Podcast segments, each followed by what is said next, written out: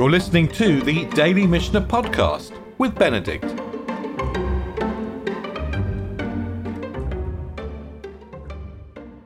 So we've said before that the Mishnah of Megillah is a bit like a, operating manual for um, for a synagogue for the Beit Knesset, parallel to the Mishnah of Shkalim, which is really an operating manual for the temple. So we're in Galut. We need a we need a mirror image of Mishnah Shkalim. We need one for the synagogue, and it's here in Mishnah Megillah, I guess, because the Megillah is is given in Galut. So the the festival of Purim symbolizes in some way our, our existence in Galut. So we've learned about Torah reading. We've learned about various activities that require a minyan, require 10 people in order to carry them out. And now we're going to learn a little bit more about um, things that aren't done in the shul. And we're going to begin with a priest whose hands are unusual, but then we're going to go on to um, people who don't belong in other ways, people who don't belong because they're heretics or outsiders. And of course, it's still a problem. I, I mean, if anyone who's run a shul, right, these are classic problems today. But the, the, the Mishnah begins Kohen sheyesh mumin lo yisait kapav. A priest whose hands are deformed or who have blemishes shouldn't lift up his hands. That is to say, shouldn't lift up his hands to bless the people. And the Gemara makes clear, by the way, that this refers to someone with um, blemishes on his feet as well, not just on his hands. Mm. Rabbi Yudah Omer, Af Mishayu Yadav Tzvot Istis. Rabbi Yudah says someone whose hands are covered with woad. Um, woad, is a there's a Greek um, it istis is a plant that's actually known in Greek and it it's woad in Hebrew and it's uh, it's blue color. It's actually referred to in early English history that apparently the British tribes used to paint themselves with blue woad before going out into battle. So it's well known, kind of around the time of the Mishnah. I mean, this was the time when the British tribes would go out to battle against the Romans. So we are in the time of the Mishnah. So it's known as a kind of a something that you'd color yourself blue with in the time of the Mishnah so someone whose hands are colored with woad, probably because he's a dyer and he's working with this stuff. And similarly, madder, madder is another plant that is red rather than blue. But again, if you're a dyer, you're working with these colors, you're going to get this stuff on your hands. And Rabbi Yudah says, lo yisait kapav. He shouldn't lift up his hands. Because the congregation will look at him. Now, why the congregation should look at him. Why that's a problem is not clear, but the Bartanura tries to make it, tries to explain. Russia in um. The kohanim aren't allowed to go up in sandals to the duchan. The duchan is the platform in the front of the synagogue where the priests used to stand when they gave the bracha, when they blessed the people. When the Bartanura is mentioning going up in sandals, he's actually referring to this comment in the Gemara that um, a deformity in your hands is paralleled by deformity in your feet. I, either way, you can't go up. You can't bless the people.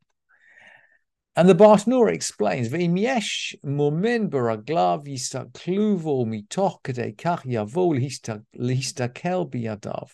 If he's got blemishes on his feet, people will look at him and through this, they'll come to look at his hands. So you can see why it's even worse, by the way. The Bartanura is talking about a blemish on your feet, but you can see why it's even more unacceptable from the point of view of the Bartanura to have something unusual on your hands, either what blue or red or some kind of deformity. Because they're going to ha- look at his hands. Um, והמסתכל בכהנים כשונשים כפיהם עיניו כהות.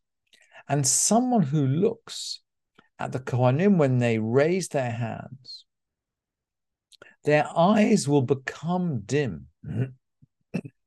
Really interesting idea. And we we touch on this perhaps in last week's Parsha that Isaac's eyes became dim. And there is an idea that when he was lying on his back on the altar, ready to be sacrificed, his eyes saw the angels and the divine presence. And this is what made his eyes go dim. Really interesting idea that if you see the divine presence, your eyes just can't take it. And how does, does this apply to priests who come to bless us in shul? Well, the Bartanur explains, shora bein yedehem, because the Shekhinah dwells or rests between their hands, i.e., when, when the priests are blessing the people, the Shekhinah is dwelling between their hands. So looking at their hands it's like looking on the divine presence, and we can't do that.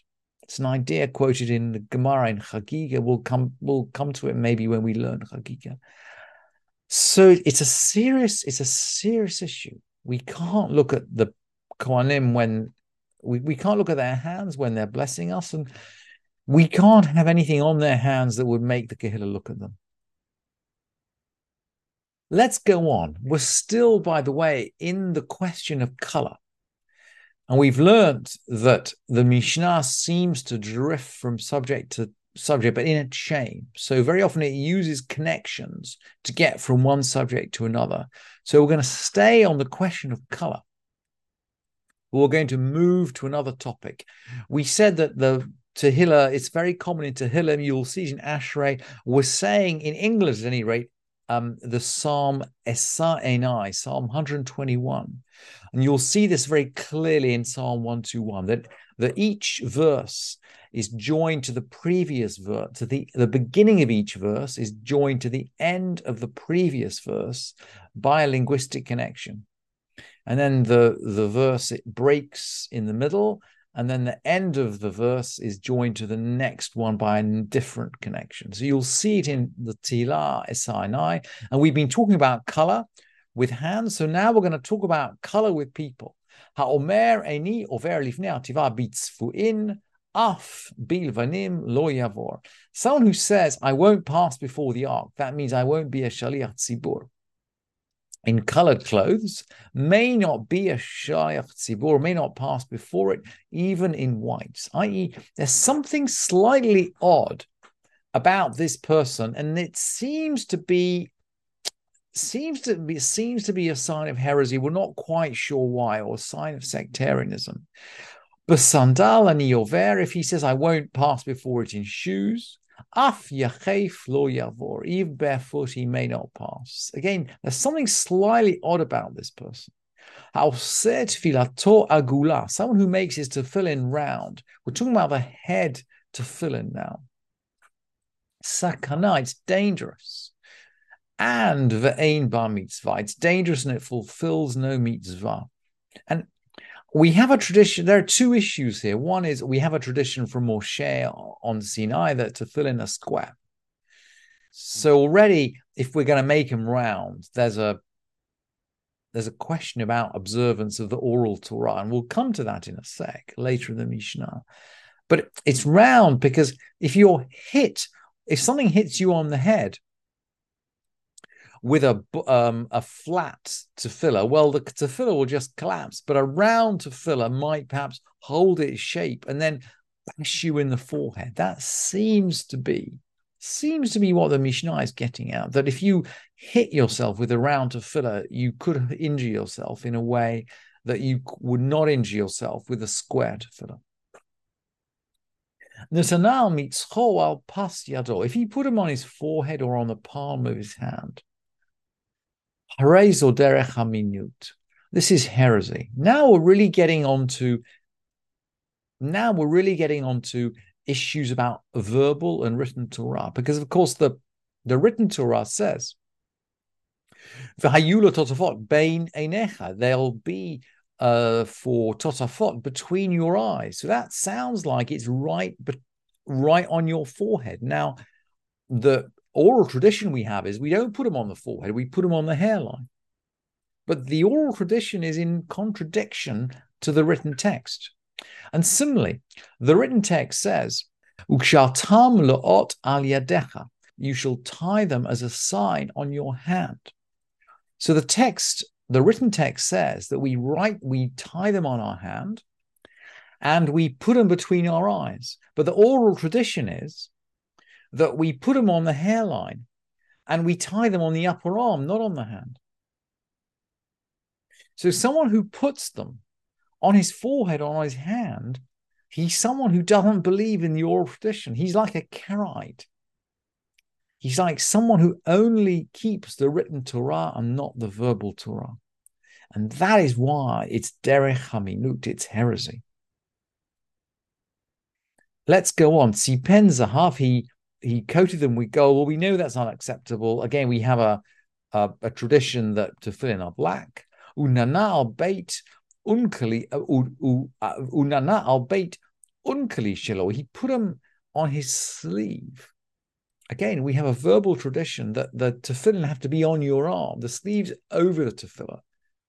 The tefillah isn't over the sleeve.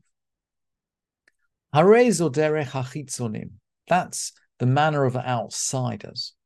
What sort of outsider are we talking about here? Well, the Rambam explains.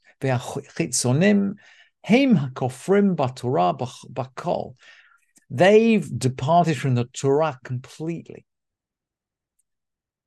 ואינם מאמינים ממנו לא תורה שבכתב ולא תורה שבעל פה. They don't believe either in the written Torah or in the verbal Torah or in the oral Torah. They're, they're completely out of it if he's putting gold on his tefillin or putting it outside on his sleeve. What about someone who recites the tefillah strangely? And this will be someone who's over lifnei ateva, someone who's a shaliach tzibor, he's leading the prayers. Omer yivarachucha tovim, may the good bless you. So we're gonna in our verbal chain, right? We close the last Mishnah on Zor Derech Haminut and Harezor Derech Hachitzonim. So now we're going to pick up this our whole idea again in terms of reciting the Shmona Esrei rather than in terms of how we how we do how we put on tefillin.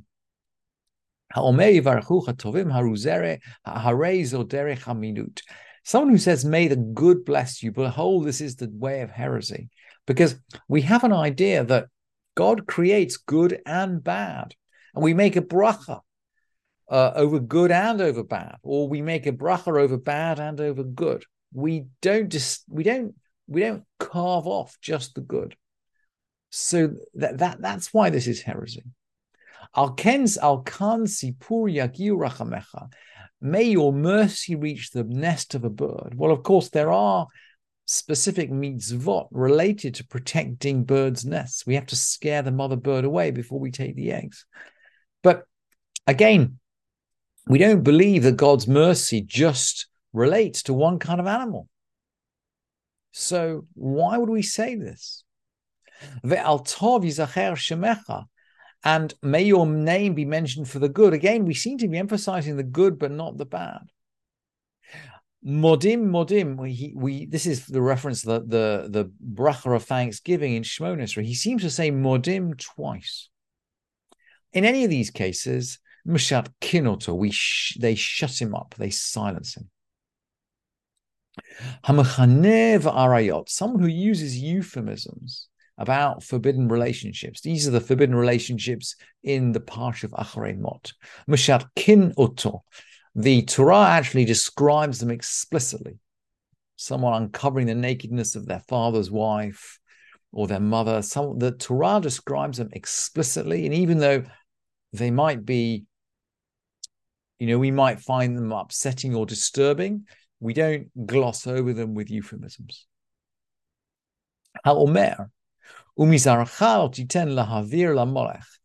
and someone who say, who who substitutes uh, instead of the verse in Vayikra, and you shall not give any of your seed to be passed to Molech, which again is a very, very, it's a very disturbing verse.